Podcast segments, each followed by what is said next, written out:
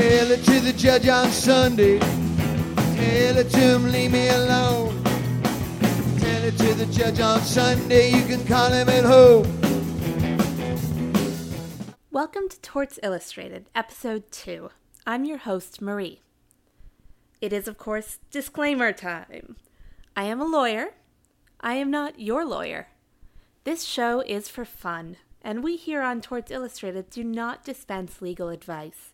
If you want legal advice, hire a lawyer. If you've done something bad enough, the government might even give you one. Okay, now, welcome to Torts Illustrated, where we discuss all things weird and wacky in the law, from Old England to today. On episode 2, we'll be discussing the case of Nix v. Hedden, a U.S. Supreme Court case from the late 1880s. Just based on its topic, this one might sound a little bit boring.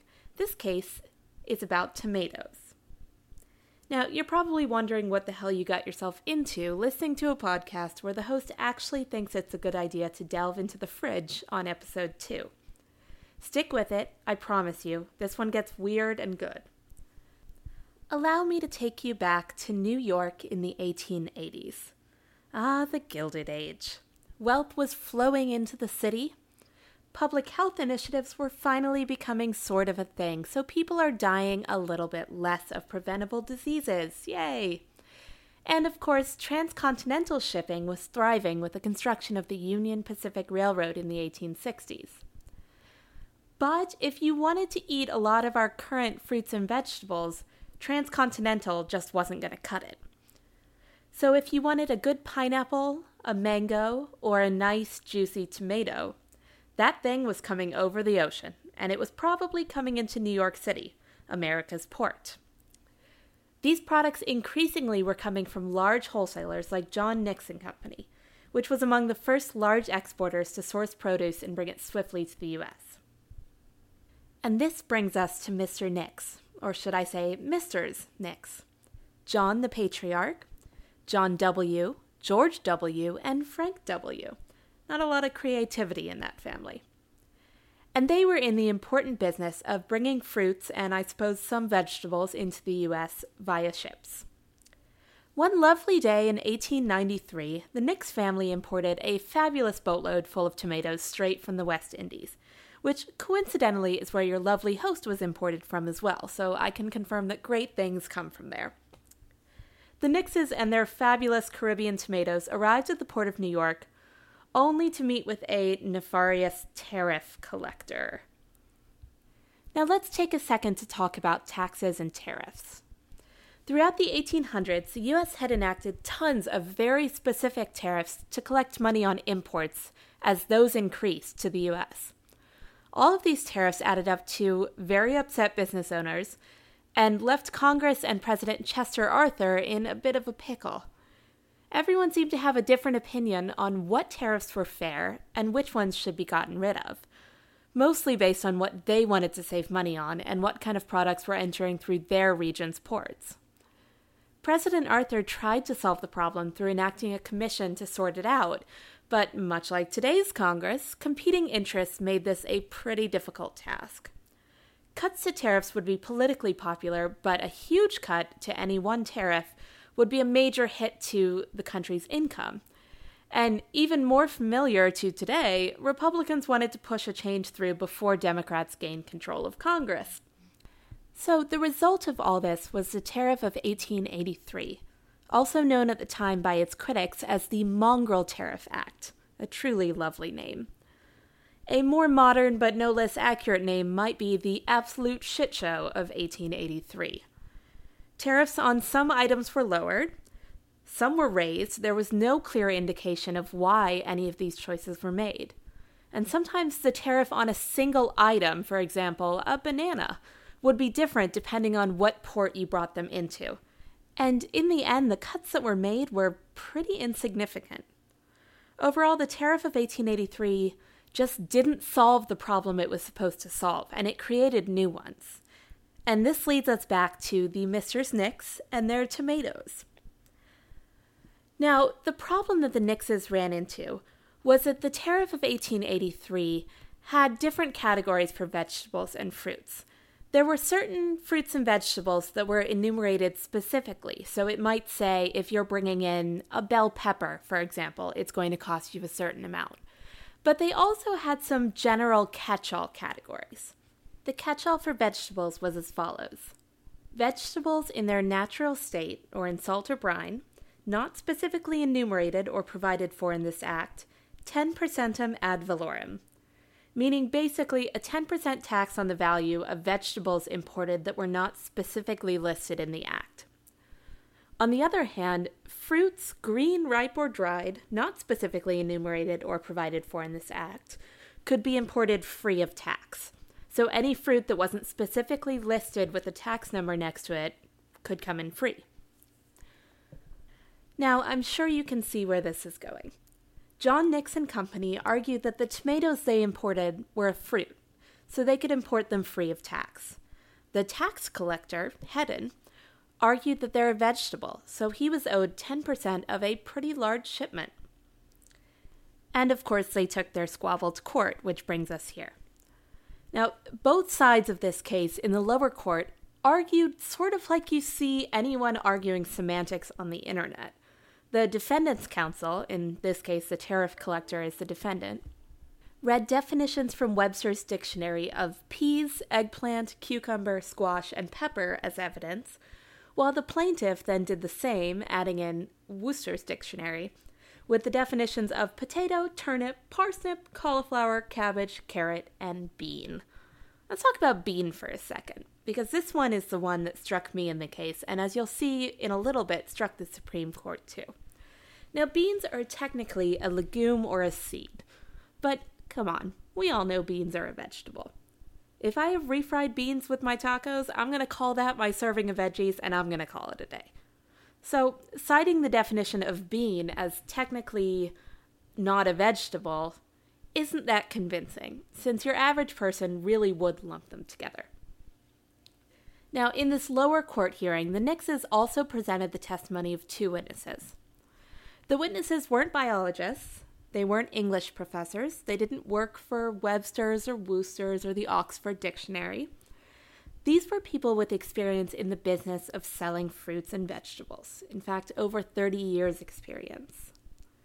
The plaintiff counsel read them the definitions we just discussed and asked the witnesses to say whether these words have any sort of special meaning in trade or commerce of fruits and vegetables different from the definitions read.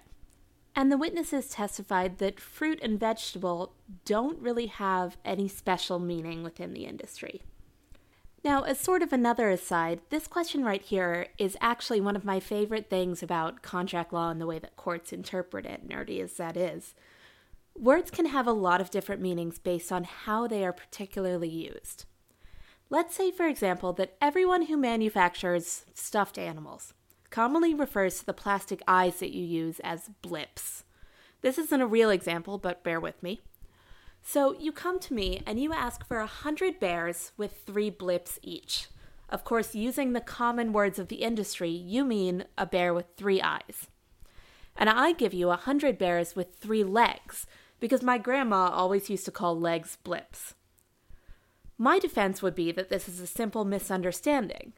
But your stronger defense in front of the court is that as a manufacturer of teddy bears, I should know the common parlance of teddy bear manufacturers, and you as a customer should expect me to know it, even if blip can have another meaning outside of that field. And so we're starting to see that even just through the type of evidence they presented in this case, that words have a lot of shades of meaning. Deciding what a single phrase in a contract or a tariff act means isn't as simple as just looking the words up in the dictionary. The lower court in this case agreed with the tariff collector that tomatoes are in fact a vegetable and the tariff was due. The Misters Nix appealed, and eventually this very silly case over tomatoes ended up before the Supreme Court.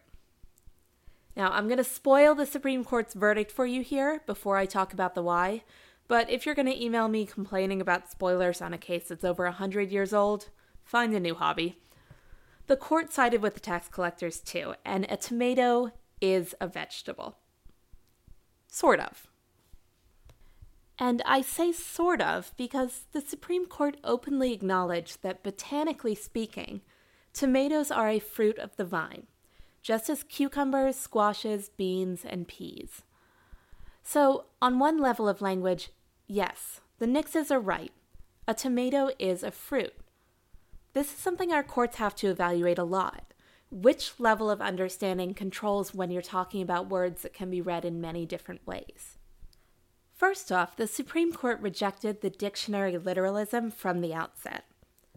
The court said that since there was no evidence that the words fruit and vegetables have acquired any special meaning in trade or commerce, they must receive their ordinary meaning. Of that meaning, the court is bound to take judicial notice, as it does in regard to all words in our own tongue, and upon such a question, dictionaries are admitted not as evidence, but only as aids to the memory and understanding of the court. So the dictionary itself holds no real weight here. It's just one of the ways that the court reviews how other people interpret the words. Barring a particular meaning in the industry, the Supreme Court relied on their common sense, which hinged on a few facts. First, that tomatoes are grown in kitchen gardens like other vegetables. Second, that tomatoes are eaten in the same way as other vegetables.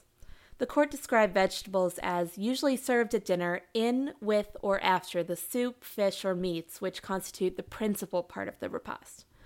And yes, you might throw an apple in a salad now and then, but generally, this is the place for your savories, your vegetables. And third, tomatoes usually aren't served as a dessert like fruits. The court also cited back to another case where they decided similarly that beans are seeds in the language of botany, but in common parlance and commerce, they're a vegetable. I want to take a sentence to talk about the court's last sentence in this case. They ended the case with a quote from that Beans case, Robertson v. Salomon. Beyond the common knowledge which we have on this subject, very little evidence is necessary or can be produced. This is actually a really important sentence in both cases. Remember how we talked in the last episode about how court cases are used to interpret future cases? Or if you didn't listen to the last episode, hey guys, court cases are used to interpret future cases.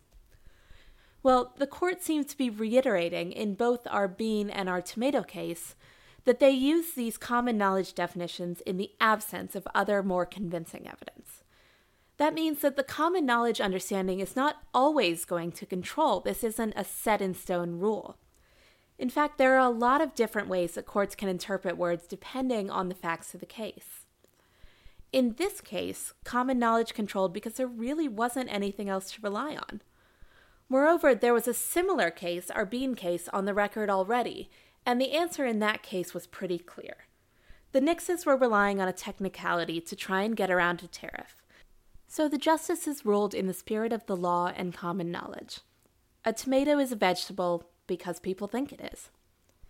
In more recent cases, judges have used more evidence to assess products to see which taxes apply, even if they're still applying the basic common sense interpretation. There's a 2001 case where the plaintiff submitted a 20 page document detailing the minute differences between a fastener and a bolt, trying to get it charged a lesser tariff. And in 1991, there was a hilariously picky case in UK courts about something called Jaffa cakes, which, if you haven't had them, they're a kind of soft cookie and they have a layer of jam and chocolate coating on them. Really delicious. In England, there's a value added tax that's charged on chocolate covered biscuits, but not chocolate covered cakes. I'm saying biscuits as in cookies here, not biscuits as in American biscuits. So, the manufacturer of Jaffa cakes actually, in this court case, produced a huge Jaffa cake just so they could show it to the court and argue that it's just a tiny cake, and when you blow it up to full cake size, it's clearly not a biscuit. And the court considered a bunch of facts here. On the one hand, the product is stocked on the shelves with biscuits, it's the size of a biscuit, and it's eaten with the hands rather than a fork and knife. On the other hand, it's called a cake, it has a cake like texture, and it hardens when it's stale like a cake. The court balanced these facts and in the end decided that it was a cake, but this was not nearly as cut and dry as our tomato case. And of course, sometimes it's not possible at all, based on just common sense understanding, to determine what a word means in context. Sometimes it's a lot more ambiguous than that. The case we learn about early in contracts law from 1960, where a buyer purchases a whole bunch of frozen chickens from a wholesaler. The shipment arrives, and the buyer realizes that they're all big chickens intended for stewing, and what he wanted was chickens for boiling and frying. Apparently, these are different chickens. In this case, both parties had totally different definitions of the word chicken. Common knowledge wasn't that helpful since the word standing alone is ambiguous. And you know, my landlord keeps an absurd amount of chickens in our yard, and I can tell you from personal experience, chickens come in a lot of different varieties. So, words used in the course of business might not be as useful on the surface. So, in that case, the judge went to the text of the contract itself and tried to see if the interpretation was clearer there. And this leads us to my other nerdy favorite thing about contract law that words can mean anything you want among parties in a contract. So, if you and I decide in a written contract that the word blue means red, and we write our contract that way very clearly and we both agree, it's going to be really hard for me to go to court and say, well, no, I wanted these items to be blue, even though I agreed in writing that the word blue meant red in the context of this contract. You don't often see people doing things that crazy, turning words totally on their head, but this does show up in little ways all the time. For example, if I'm drafting a sale agreement with parties selling a property, I'll often define all of the seller parties together as seller, singular, even if there's more than one seller. It's easy, and it means I don't have to comb through a document changing everything to plural and deciding which seller I mean if I use it in a singular way. As long as I drafted my contract clearly showing that my intent in using the word seller means all three sellers together, that's okay. The long and short of all of this is that we seem to have this perception that words have a concrete, static meaning. I can't count the amount of times I've seen someone arguing on Facebook and they slap down a dictionary definition or the text of a statute, and they think that they've just magically won this argument, that words can be played like an ace card. But the truth is that words are flexible and fluid, and they can be bent to meet our needs, whether it's avoiding a tariff on tomatoes or just me being lazy and not wanting to change words around in a contract. We see this in the way that words' uses change over time, how literally now means figuratively, or the slang of today would be completely unrecognizable to people in the 1600s.